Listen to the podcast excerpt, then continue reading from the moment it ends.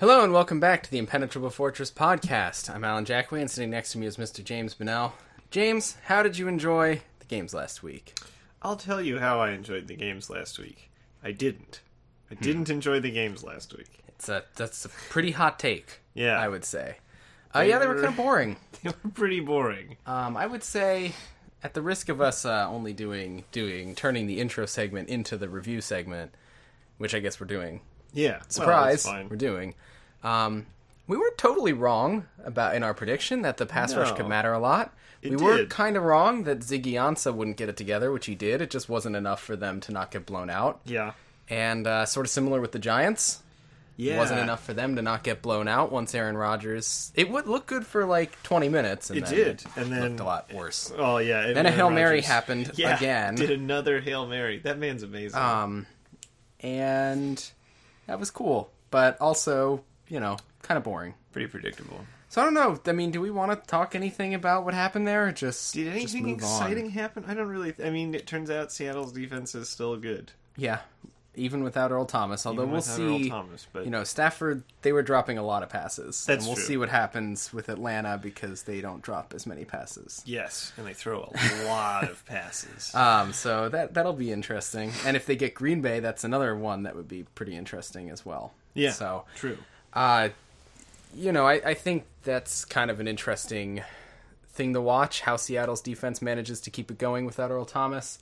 Um, I mean, I'm kind of inspired by Ziggy looking good. I mean, hopefully that means next year he's going to be good and that defense is going to take a step forward again. But It did look like that, and it would be so great if Matt Stafford had a real receiving corps to throw to, or like one real receiver to throw to, just like one person yep, with hands Yeah. that doesn't drop the ball. Yes. That's the secret. Is that Detroit forgot that wide receivers generally require hands. yes, and it's funny because coming into the week, everyone was saying, "Oh, Stafford hasn't been the same since he hurt his finger," but his throws were mostly there. I actually, just, yeah, you know. I think he's actually been. He's probably himself been great this year. I think he. I think I'm correct in saying this that he has had more dropped passes than any uh, quarterback. Who's- who's gonna challenge yeah, who's gonna challenge me on that one? Um, I read that somewhere. I'm Yeah. like eighty percent sure. Uh, but yeah, it's he's basically been the only reason Dallas has been, or not Dallas, excuse me, Detroit has been competitive is because he's been playing kind of out of his mind. Yeah. Um, Yep. And uh, hopefully next year more defense, which is what we want from every team, really. yeah, I mean, And I don't want to talk about any of the other games, really. I mean, we talked about the They were all Giants really a little. Um, Green Bay's defense, I guess, looked better than expected. Um, I I don't know. guess I mean, uh, Houston's defense looked good. Jalen and Clowney, sure you know, did but we'll, we'll talk about. Maybe we uh, shouldn't talk yeah, about okay, those we'll until the next second. segment. So, any anything else for teams that got eliminated, other than just being sad about the Raiders and what happened to them? no, I'm just sad about the Raiders and what happened to them.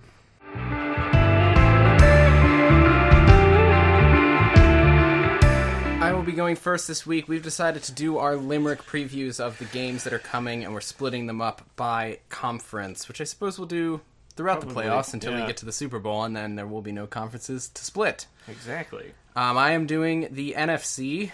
Nope, Uh-oh. I am doing the AFC. Oh, good. I, uh, you know why? Because the first two words of mine is Andy Reid, There you and in my head I was just like Andy Reid, Eagles, NFC. Not, you go. Not the case anymore. It hasn't been for some time, so I gotta. It's okay. I gotta get it together. uh, narrowly, narrowly avoiding that problem right there. So here we go. AFC preview Limerick. Andy Reid off a buys a top coach, and Bill Belichick's beyond reproach. Can Jadeveon Clowney, Harrison, and Dupree avoid getting smashed like a cockroach? oh, that's pretty good. Only barely made it through the meter there, but yeah, I think That's uh, pretty good. you know this is these two games.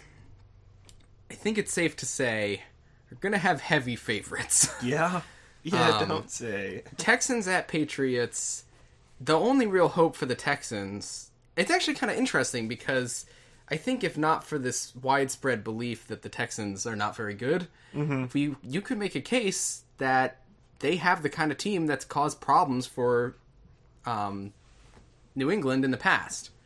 they have very good pass rushers. Both Clowney, who Yeah. had an awesome week last week, Yeah. and Mercilus, who's had who we talked about coming in the last week and has been good kind of throughout the whole year. Yeah. Um, and we know that if you get enough pressure on Brady, it can cause problems. I think the concern and the reason they're going to be double digit underdogs is just that their offense is not very good. Can they and score any points at all? yeah, it's just going to take a really, really tremendous defensive performance from them. And maybe they have it in them, but probably not. Um, New England's defense, I still think, is pretty bad. um, Uh-huh. But it's probably good enough for this week. Yeah, I mean, Tom Savage. Yeah.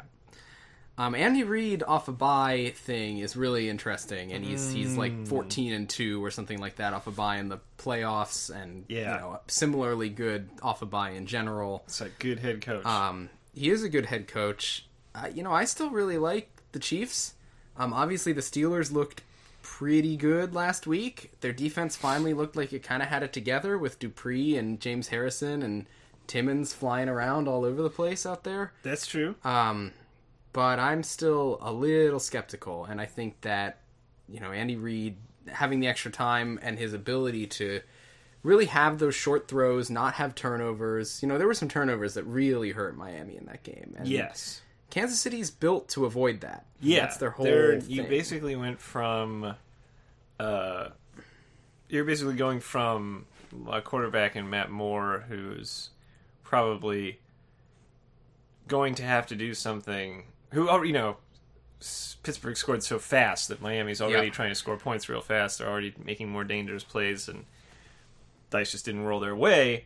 Um, and the Chiefs are a team that literally does the opposite of that. They just they make the most conservative dice throws Yeah. possible. And Although there has been, it hasn't been as good in the pot as it has in the past. They have had true. more turnovers on offense this year, but they've also had way more turnovers on defense. that defense and uh, is Roethlisberger's looked a little good. shaky. I mean, there could be there. You could imagine a couple interceptions in here. He left the game last week for a play or two after after a hit on his uh, hit to his leg or something like that. I mean, Big Ben, as we know, he's, he plays through injuries. He plays. He doesn't get injured or whatever you want to say about it, but he's get it. He's had a. He's just been pummeled this entire season, and I, I don't know that he can hold up against uh, such a an exciting defense as the Kansas City Chiefs have, especially with like Justin Houston coming back and being everything we remember him being in the past.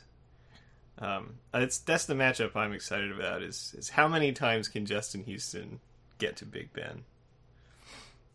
Yeah, I mean, I think that will be definitely interesting and probably pretty important. And whether you know if they can get two turnovers in this game, they'll probably win. And if they wind Yeah. up with zero turnovers, they think that Pittsburgh has a better offense and they'll have a good chance. But you know, it's it's hard to go against Andy Reid, and it's hard to go against a team that really has consistently produced turnovers um, throughout the year.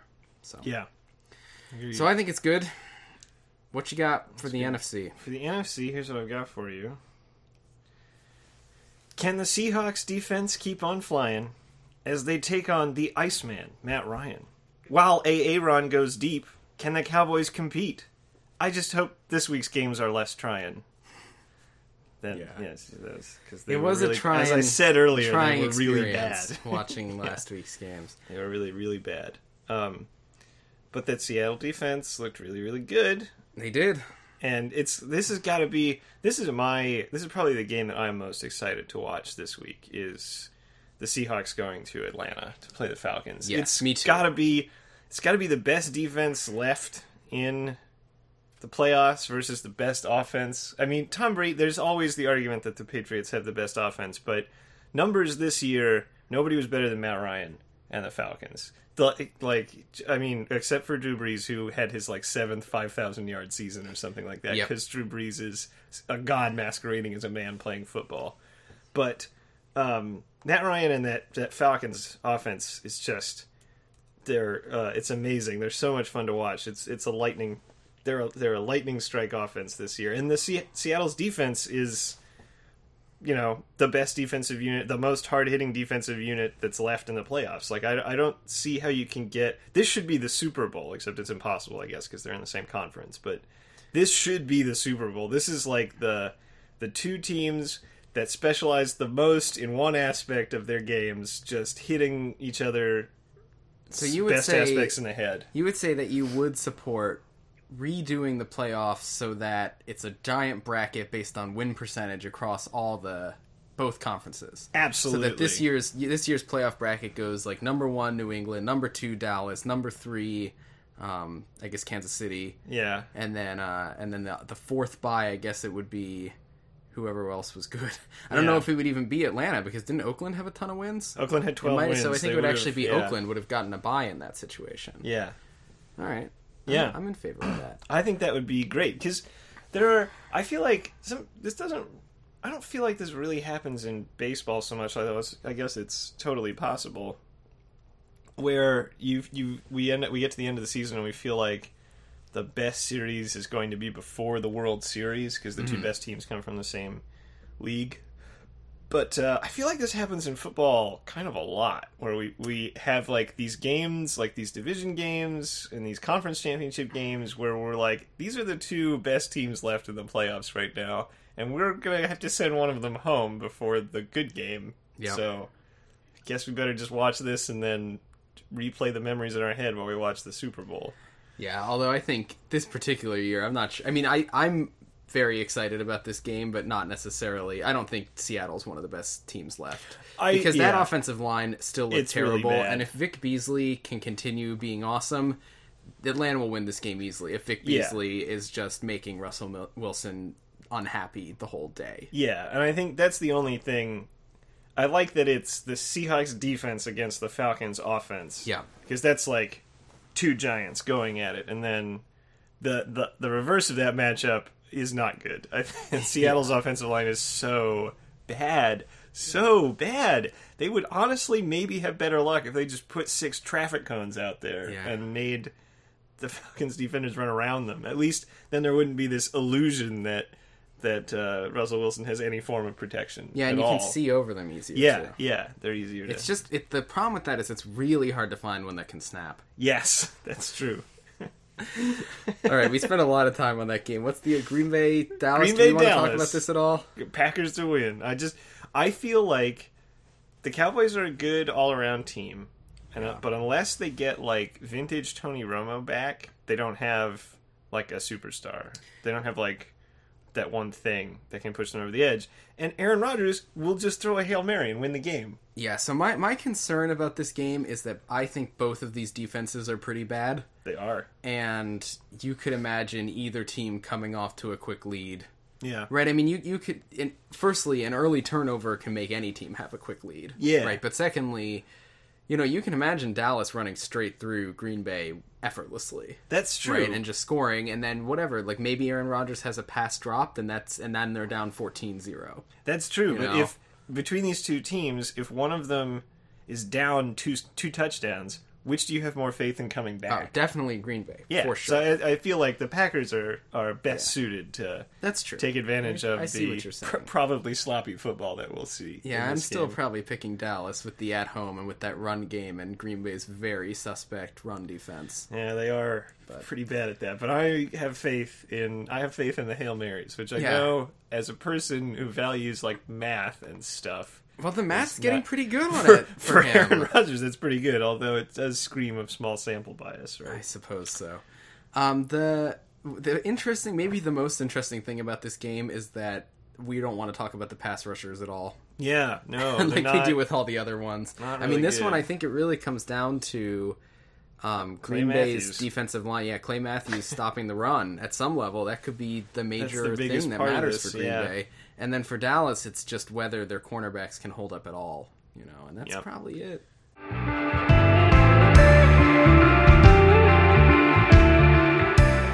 Thank you for listening to the Impenetrable Fortress podcast. Our theme and interstitial music is Dear Liza by Ned and The Dirt. You can get their album all over the place.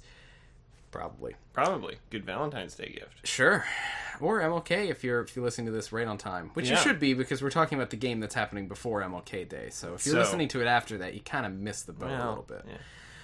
Um, we did not prepare a hit of the week, but I mean the hail mary is tempting. I think It is. I prefer to give it to uh, Anquan Boldin meaninglessly pushing some guy on the sideline for a personal foul, then having another personal foul, and then not being sure if he'd been ejected from the game and having to come off and talk to his coaches to figure out if he'd been ejected from the game, which he hadn't, and then going back in. Yeah, I like the the refs had to get on that conversation too because Um, Yeah, they, they also weren't sure. weren't sure. Yeah, no one was sure No if he had been ejected. So that Yeah. was very weird, um, and I think a fitting hit of the week. I it fits think so, what we usually too. do here.